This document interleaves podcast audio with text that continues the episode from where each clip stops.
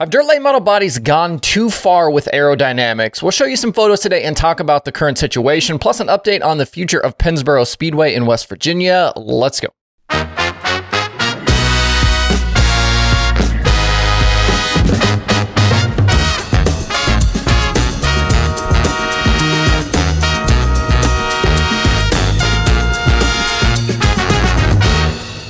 It's Monday, January 22nd. I'm Justin Fiedler. This is Dirt Tracker Daily. Over the weekend at Volusia, I'm sure you may have seen the photos floating around and heard the chatter about the body on Devin Moran's dirt late model. It seems like it's caused quite a stir and calls from some to finally crack down on the aerodynamics on these race cars. Moran obviously had a strong weekend. He won Friday and then he led laps Saturday before eventually finishing third. He was quickest in qualifying in his group both days, but he wasn't the fastest all weekend. Bobby Pierce actually took the track record on Friday.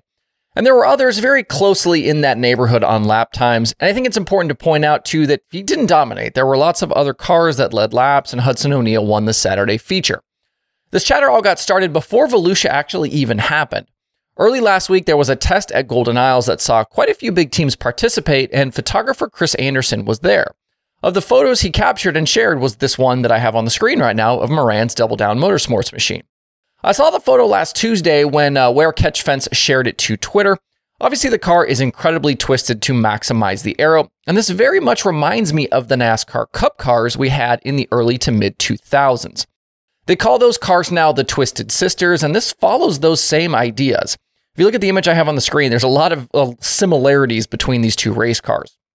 With those Cup cars, when they went into the corner and got into yaw, you wanted as much air on the nose and on the right rear for downforce as you could get. So uh, the noses were shifted to the right. The spoiler would, you know, if, if you look at this photo, you can see it kind of peeking out from around the greenhouse. And the right side was curved as much as the rules allowed. Back then, Cup cars had to fit individual body templates, and every one was able to pass inspection. What the body hangers figured out was you could manipulate the body as a whole while keeping the templates fitting because the templates themselves didn't fit together. Individual areas could be moved and shifted while still meeting specs. Eventually, NASCAR went to the claw that looked like this, uh, which was a full car template that was dropped down onto the top. It was basically all of the individual templates were incorporated into one, so smaller areas had to meet, as did the larger body as a whole. And these days, body checks are done with the Hawkeye camera system that uses computers to scan everything. They actually roll the car into, uh, it's basically like a blacked out room that they use a kind of fabric and things for. Teams are given uh, what looks like a heat map of where their bodies are and where they're close to or out of spec. There's no more physical templates being used. And these dirt late models are using a lot of those same concepts. Everything just looks even more out of whack because yaw in NASCAR was a few degrees on corner entry, not completely sideways like a dirt late model is.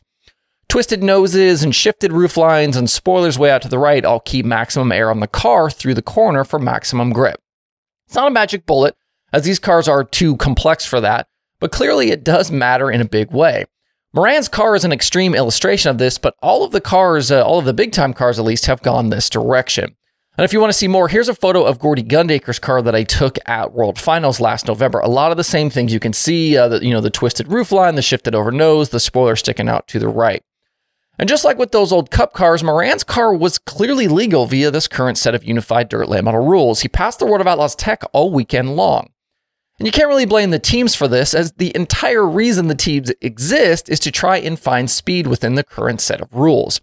They're going to do what they can with the resources afforded to them. And as we've talked about before, uh, these teams are their own worst enemies in that way. They're obviously going to spend what they can afford to spend to try to make their cars go faster, and sometimes that's going to get out of control.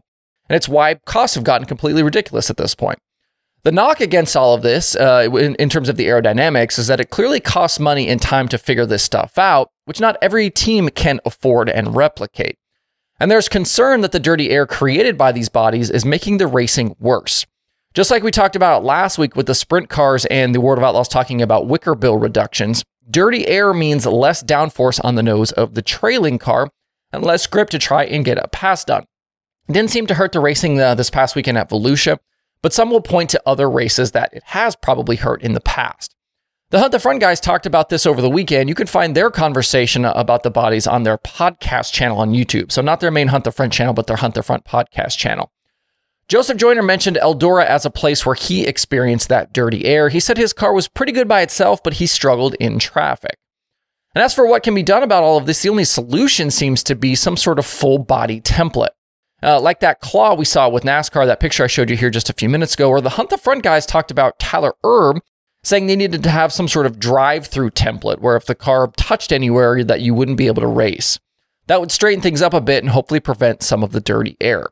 I'm certainly not an aerodynamicist, but that's what NASCAR did, and it seems to be kind of the sentiment here as well. Overall, we're really at an interesting moment in dirt late model racing when it comes to tech, as these bodies aren't the only issue. There are also some things happening with shock rules that have some in the industry not happy. I'm trying to gather more information on that at the moment for a future episode. If you're somebody who has direct knowledge about this current shock stuff, feel free to uh, DM me on social media or sh- uh, send me an email to info at dirttracker.com. As is always the case with this stuff, though, the teams are usually a step or two ahead of the enforcement.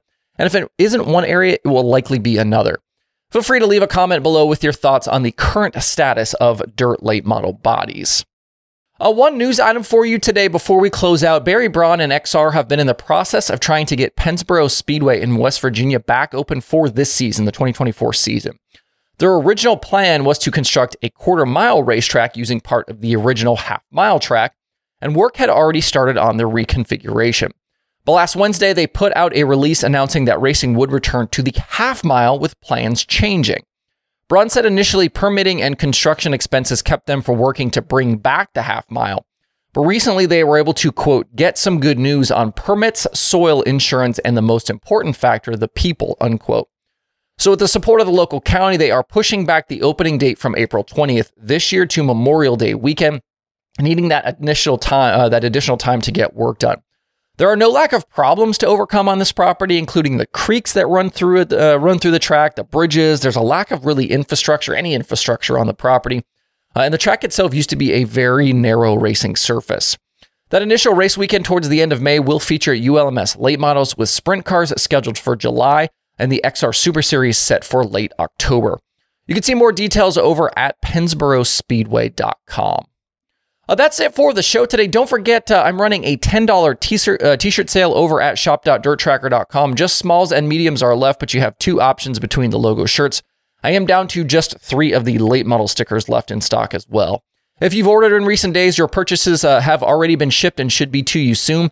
Uh, make sure to stop by dirttracker.com today for all of the latest news and the streaming schedule. Hope you guys have a great Monday out there. We'll see you right back here tomorrow.